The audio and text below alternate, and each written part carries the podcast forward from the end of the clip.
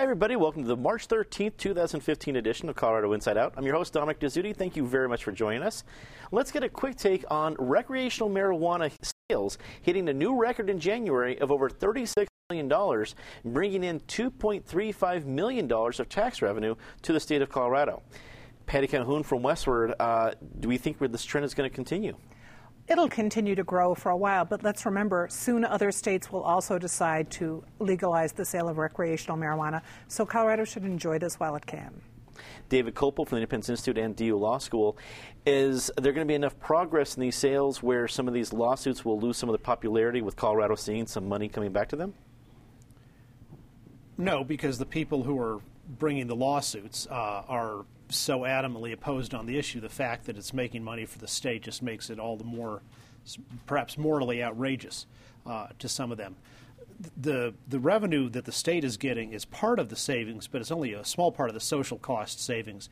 We have the police who are now focused on more important things to protect the public jail space not being wasted, prosecutorial time not being wasted, and most important of all, people's lives not being messed up by having to hire a lawyer and go to court and have something on their record uh, for their lives. So that the social cost uh, savings are, are enormous. Well, speaking of lawyers, we are fully staffed this uh, this week on CIO. Uh, Craig Silverman, from uh, uh, attorney with uh, Silverman and Olivas, and radio talk show host at KNUS. Uh, what's your take? First of all, what the heck is wrong with hiring a lawyer, David um, marijuana is more firmly entrenched than ever, and with the tax revenue, that's the case. The Quinnipiac poll is showing 58-38 in terms of for versus against. This is going to be here unless the courts do something, because any politician who's a prohibitionist will probably not win elective office. I think we saw that in the recent election. Mm-hmm. Penn Tate, attorney with uh, Greenberg Traurig, also a longtime state lawmaker. Wrap it up for us. I, I, think it's long been entrenched and established. What it is now is out of the shadows. And so we have uh, a trend that I think will continue. I agree with Patty until other states, ironically, maybe Kansas and Oklahoma, legalize it. um, and the fact that we're now seeing some of the savings from some of the social cost avoided um, in our court systems and criminal justice system. So the money's just a bonus. Denver's Independent Monitor reported this week that only 25% of the incidents involving the use of force were recorded over the last six months of the Denver Police Department's body camera pilot program. The department challenged the numbers, saying far more incidents were caught on video, and the study included many officers who weren't wearing cameras. Uh, Patty, this is one of the situations where I think the, the headline looked pretty bad. When you looked at it, the, the police department had a pretty good point that the study that um, the independent monitor looked at included a lot of sergeants that weren't wearing the cameras at all, so obviously weren't getting any video there. What do you think about the prognosis and the future of body cameras in Denver? Well, I still think body cameras are a good idea. It's probably smart to turn them, wear them, and turn them on if you really want to make sure you are protecting both the people you're out to protect and your own reputation if you're a cop. Uh, there are more concerning stats in this report, though, than just the percentage that weren't captured on film. How about 80 um, excessive force claims in District 1 where only a quarter were caught on camera? The fact that there are 80 claims is more worrisome, I think, than the fact that only a quarter were caught on camera. So good for Nicholas Mitchell for staying on this issue, a good appointment by Hancock, and good for Governor Hickenlooper because he set the things in motion for an independent monitor. It's one of the reasons we hope we are not going to have the same kind of trouble they've seen in Ferguson, both in reality and with perception. David, do you see body cameras uh, being proliferated with not only Denver but other uh, major police departments throughout the metro area? Sure, and there's a bill in the legislature to mandate them, which I don't think is a good idea at this point. I think the it, it's good that we have a pilot program going on in Denver, which was just in, in the downtown district and people say, well, it hasn't changed the number of complaints against the police, or, uh, but it's just a pilot program. You know, uh, only about 125 officers in a large city where you've probably got over over a thousand officers out there. It also shows that there is at least some resistance uh, by some of them uh, to having these. The reasons why some weren't some incidents weren't recorded was well the, the, the video wasn't good enough that's fine because things happen and you're not always facing in the, the right direction but others were, were, there was no battery in the camera well part of when you go out to do your shift on, on patrol is you make sure that the ammunition in your gun is fresh, uh, th- that, the, that your radio has properly functioning batteries on and on. This has got, so this ought to be another thing that gets checked and, and works properly. And some situations where I mean, a minority of officers just didn't turn them on, which is kind of odd. It's yeah, if somebody comes comes at you from the side and you're walking down the street and attacks you, you don't have time to turn on a camera. But if you're getting out of a car uh, to write a ticket or whatever, then as you before you exit the car, the camera ought to be on. Craig, as a former prosecutor uh, within the city of Denver, do you feel there's going to be any excuse that, that city Denver is going to have to not make this a practice for the entire department? I mean, I realize there's cost of the storage of the, the media, but after that, is there any other excuse the city can really rely upon? Uh, just human error, technological failure. You know, this new technology is a blessing and a curse. It's like the advent of DNA as a forensic tool. Now, juries expect it in every case. Pretty soon, juries will expect, well, where's the body camera? If you don't have it, maybe it's a problem for a prosecutor. And if an officer said, oh, I just failed to turn it on, then his testimony might be suspect. What's the good reason for you not to have it on? This is uh, an interesting situation, and the independent monitor inevitably becomes adversarial to the rank and file of the police force. So it's a delicate situation, and these body cameras uh, and the willingness of the rank and file to turn them on, that's going to be an issue. Penn, it looked like from some of the reports from the police department, not from the independent monitor, showed that uh, one of the officers that was supposed to use a body camera was disciplined for not using it. Is the police department going to need to step up that discipline to make sure that they're backing up the whole use of body cameras so that the, the police themselves have more credibility with new, this new technology? Uh, absolutely. Uh, you know, we've talked before about the fact that these body cameras play two significant um, roles. Number one, they help give you some sort of additional visual evidence with regard to claims of police excessive force. But number two, they help exonerate officers who haven't done anything incorrectly. And so um, the good thing about the monitor's report, and I agree with Patty, I think Nick has done a great job, and I think he's raising the right issue. But the good thing about the report and all the back and forth about the details is at least now there appears to be the presumption within the department that we have to use these cameras. We need to work out the details and making sure officers are checking them like their weapons and their radios and everything when they go out. And they standardize when you turn them on, when you turn them off, when you download them, when you get off your shift.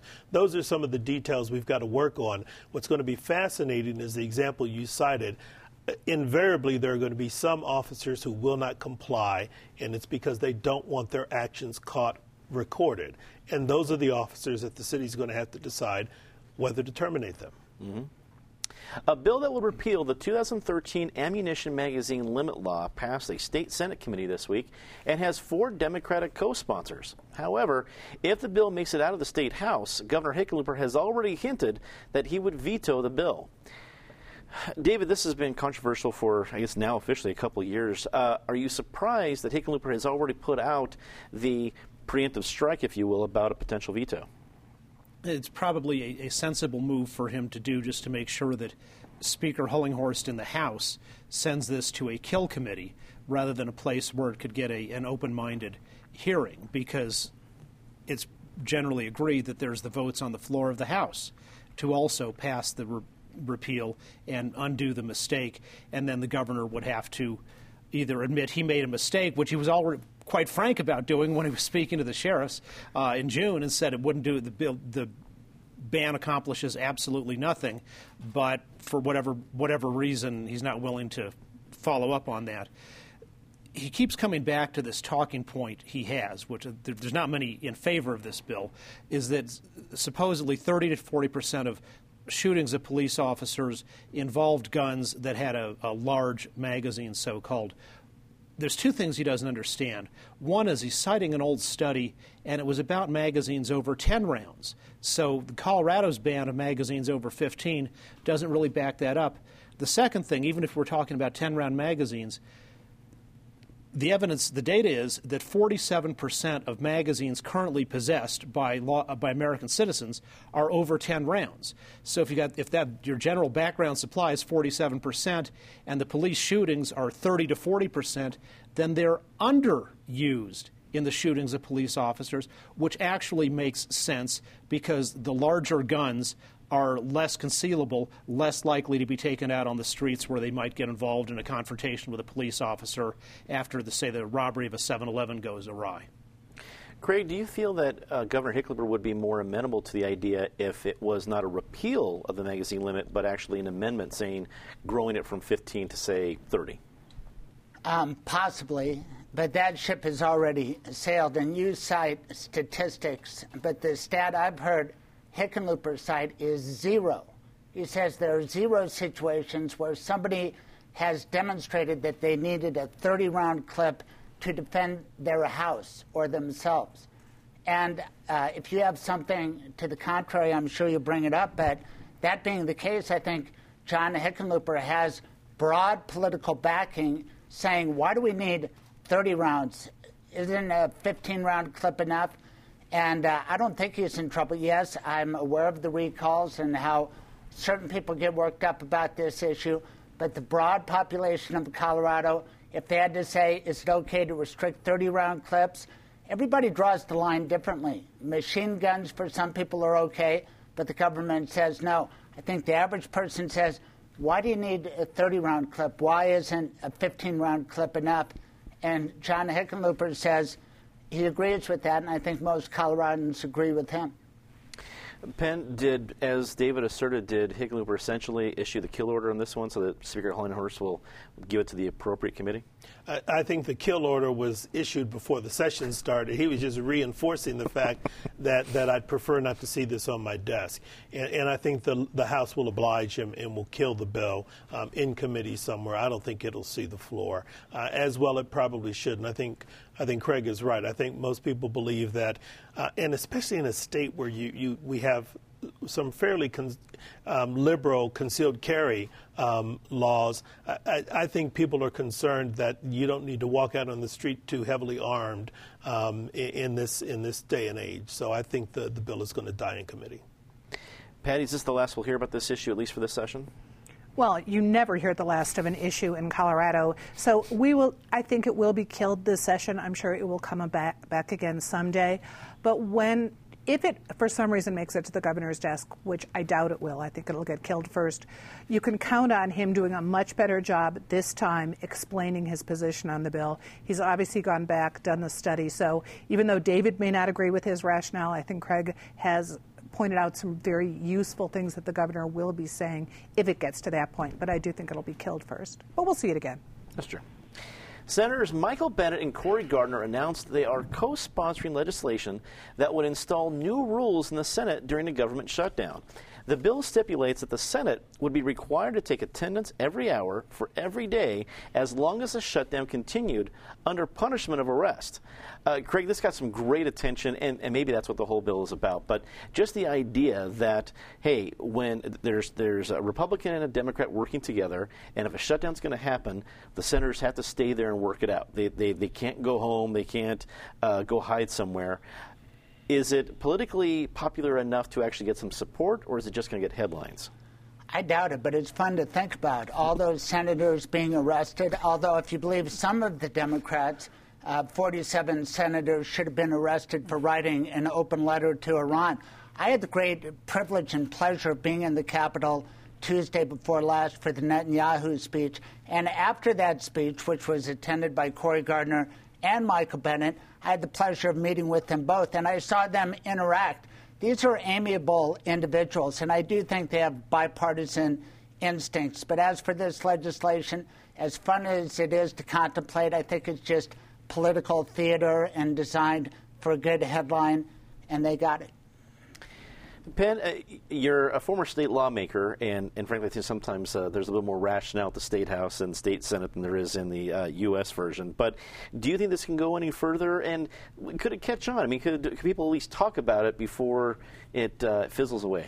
That's going to be the interesting thing to see. I, I think it is political theater. I think it's a cute idea. But what a lot of folks don't realize is it's actually law and practice in many states. In Colorado, we have the legislature has something called a call of the House or a call of the Senate. And if a call is invoked, the state patrol has the authority to go physically retrieve legislators and bring them back to the state capitol. So it's an interesting concept to think that you might invoke something like that um, in Washington, D.C. And the idea of an hourly roll call, they would have to radically change how Congress operates on a day to day basis to facilitate something like that. But I think the most interesting thing about this proposal is you know, this is about the fourth or fifth time I've heard people talk about it this week and they say things like, well, yeah, they're getting paid a whole bunch of money. You know, if they shut down the government, maybe they ought to sit there and figure it out rather than go home and claim it's somebody in Washington and everybody's left Washington. So it's going to be interesting to see if this picks up steam. Patty, this also seemed like a pretty uh, not only a fun move, but I think a smart move by Bennet and uh, Gardner uh, for both their. Uh, Bennet's going to be running for reelection far sooner than uh, Gardner will, but it's a good bipartisan look. They're kind of arm in arm in this idea, taking on the whole gridlock of Washington, especially during a shutdown. Do you think that will come across to their constituents here in Colorado? It's certainly not going to hurt. So you've got the two Colorado senators, one Democrat, one Republican, playing nice together and going up against the silliness of the U.S. Senate and the fact that these people can earn that much money and just not show up. So I think they won good headlines. They're not going to win this bill going through, but they won good headlines, and that's good for Colorado and for these senator, senators. Uh, David, put put your spin on this. Is there some merits? What's going on? Is it pure political theater? What value do they get here at home for this move? Only the article in the Denver Post and discussion of their stupid idea, like here. You know, so this is how it's great that they're both smart and bipartisan and amiable, and they come up with this preposterous idea. It's always been the rule that if there's a quorum call, for example, and you need to get the quorum, then the president of the Senate can order uh, the Capitol Police to go out and find people. In fact, Senator Bob Packwood got dragged back in, actually carried in feet first uh, for a famous quorum call, uh, in, I believe, in 1988. So that, that's nothing new. But the idea that you're going to say you have to sit at your desk in the Senate and you're going to take roll every hour, well, you, have seen those on C-SPAN. You know how long it takes just to get a yes or a no or a present uh, every hour. So supposedly we're going to make them work and, and try to, to solve the shutdown. Well, you're going to be spending 25 minutes of that hour taking attendance, and then if people were negotiating, maybe they're not negotiating by giving speeches on the floor of the Senate. Maybe they're meeting in a office in the Capitol with leadership and people from the White House and things like that. So even on its own terms, it is destructive of getting people to negotiate and work on things in person. Although I have to imagine anyone in Colorado thinking about a senator being arrested and dragged back to the, that would be a pretty appealing thought. Yeah. Uh, let's look at this one. CDOT held a forum this week to review with potential contractors the $1.2 billion I 70 project in North Denver. CDOT is looking to bridge a $90 million funding gap with possibly a public private partnership. Penn, we talked about this issue a couple times, and, and not, not really getting into the details of the contractors here, but the fact that we're not hearing a lot about this whole plan of the potential of going through 270 and 76 around the entire area and just going straight to contractors. Does CDOT consider that off the table? You know, it's it's an interesting conversation because when you when you hear this group, this United North Neighbors, um, they're becoming more and more sophisticated in their messaging, and I think they're reaching a broader audience. Uh, you know, I, I I often go to various events downtown and get with some of the downtown folks, and more and more people are talking about the point they're raising. And often what you hear is number one, why won't the city meet with this group? And number two, why won't CDOT meet with this group? And someone the other day likened it to the whole um, issue CDOT had with US 36 when they started doing the P3 and people felt there wasn't enough public discourse and meeting. Uh, and I think if CDOT's not careful, they may be accused of repeating the error of US 36. I think the neighbors raise a good point.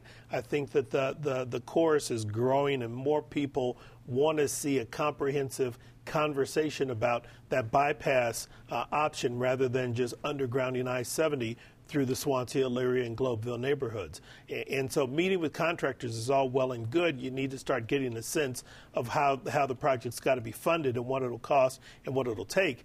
But I think it's a mistake to ignore these neighbors because I think they're beginning to turn public sentiment. And frankly, having Dennis Gallagher help champion some of their issues has not been a bad move on their part either. Patty, what do you think? Should CDOT at least look a little bit more open that there's anything but just the, the big dig, well, not, not the official big dig from Boston, but uh, big dig esque here in, here in Denver? You know, CDOT has said they've explored that, and the city, which has put itself, uh, which is behind now the unburied project, um, has said they've kind of looked at it. But what we haven't really looked at is what it would cost if you get a, could get a public private partnership involved, which is now being looked at as the savior for the current plan, you know, the, the platforms and the cap. So if CDOT wants to keep people happy through what is going to be a torturous project, even if it works out smoothly. It's going to be years. It's going to be hugely expensive. They have to have to have a much more transparent an understandable rationale for why their solution is the best way to go. Because every time you think about the detour, you know, taking it around this part of town, you think maybe that does make sense. And they've never really put out the numbers in a way that's convincing. David, what do you think? Should we be hearing about more this other plan, or what? How should CDOT be handling this issue? I, would agree with Penn that, that, listening to the neighbors is is an important and essential thing to do, and in fact, far more so than on US 36 because there, the construction doesn't harm any neighborhoods. People can argue on the, the policy of that, uh, but as the construction's going on, it hasn't, like say, shut down Louisville or uh, Broomfield or anything like that. In contrast, they're replacing a bridge on I 70 that crosses over I 70 at Colorado Springs. It was supposed to be done by December. It's still not done. According to the people of Idaho Springs, that's had a, catastrophic economic impact on that city. CDOT has its reasons why it's taken so long, but that's just replacing one bridge. Now, you look at what would be involved in this huge project, how long, how that could impact neighborhoods drastically. It's really important to get to get all the, the people at the table and, and let them express their views. Craig, you have the last word. I don't know why it's so important to me, but I'm a member of the Colorado Traveling Public, and among the reasons that I love Colorado over a lot of other states is we don't have toll roads. So whatever you do, don't put a toll on driving down I-70 through Denver, through Commerce City, or anywhere. And then next, uh, you got to worry about safety. You know, this big dig there are safety implications. So you want to be safe while you're driving. So do it efficiently in the most inexpensive way and with safety in mind. Let's get to our very favorite part of the show, Disgrace of the Week. Patty, as always, start us off.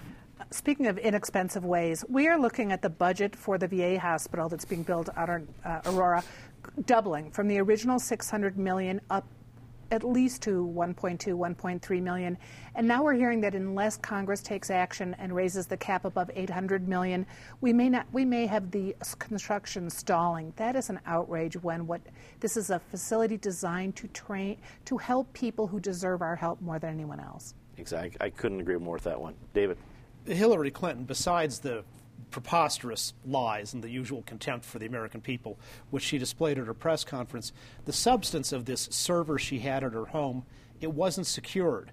The it was vulnerable to interception by foreign governments, such as the Russians or the Chinese. And to simplify it, the security for that line connecting to her, ultimately the State Department, was if you have a pass computer that comes with a password and the password is set to default to D-E-F-A-U-L-T, you just leave it at that rather than changing it to some other password. And that's what she did with security settings. She couldn't have done a better job of exposing confidential, high level intelligence to our enemies. Craig. March 3, 2015, I had the pleasure of being at that Netanyahu speech. Every member of the Colorado delegation was there, but for Diana DeGette. Jared Polis, who invited me he was on the Netanyahu escort committee, but Denver's Diana DeGette didn't even show up. She's got to take votes on these issues. Seems to me Denver could elect a different liberal who might be willing to show up for a speech of that kind. Penn. You know, the story just gets worse and worse in Ferguson, Missouri. Uh, and it and it just highlights the fact why we in Denver need to be vigilant over these issues of uh, police and sheriff use of force because what, what's unraveling there is just horrifying. say something nice about somebody, always difficult job. Patty? Easy this week, Colorado Business Committee for the Arts gave their annual awards, and it was an amazing array of not just award winners, but finalists. Really great things being done for the arts in Colorado. David? Senator Cory Gardner and the other senators who signed that letter, which had the advantage of smoking out Secretary of State Kerry, who now admitted that this agreement, which the Obama administration to, for the future development of, Obama, of, Iranian nuclear weapons, not only will not be submitted to the U.S. Senate as a treaty, it's not even going to be legally binding on its own terms. So certainly, genocidal tyrants. Uh, you can always trust them when they say they're not going to build weapons of mass destruction until 10 years from now when they're allowed to. Great beautiful, Bo- uh, beautiful Boulder, Colorado, that has given us Jared Polis, David Kopel, Penfield Tate, and Austin Porzak, who's going to be on my show tomorrow, 11 a.m. he skied down the Flatiron. Can you believe it? Skied down the first Flatiron. What an accomplishment for a Boulder native, Austin Porzak. Should be a great radio show. Penn. Uh, we are about to be treated to the return uh, of another Colorado favorite son, Philip Bailey and Earth, Wind, and Fire, coming back to Colorado out of, after I don't know how many, 30 years in, in, the music industry. Someone born and raised right here at Denver General Hospital. So good to have Philip Bailey and Earth, Wind, and Fire come back. September, one of the best songs ever. Yeah. I'm totally with you there. That's all the time we have tonight. Thanks for tuning in. Remember that if you missed any part of the show or want to catch our web exclusive segment, CIO Postgame, check out CPT12.org or YouTube. I also send out our takes via Twitter, so please feel free to follow me there. Also, you can listen to our show as a podcast on iTunes, so be sure to check it out. We are wherever and whenever you need to be. For everyone here at Channel 12, I'm Dominic Dezzutti. Thanks very much for watching. Good night.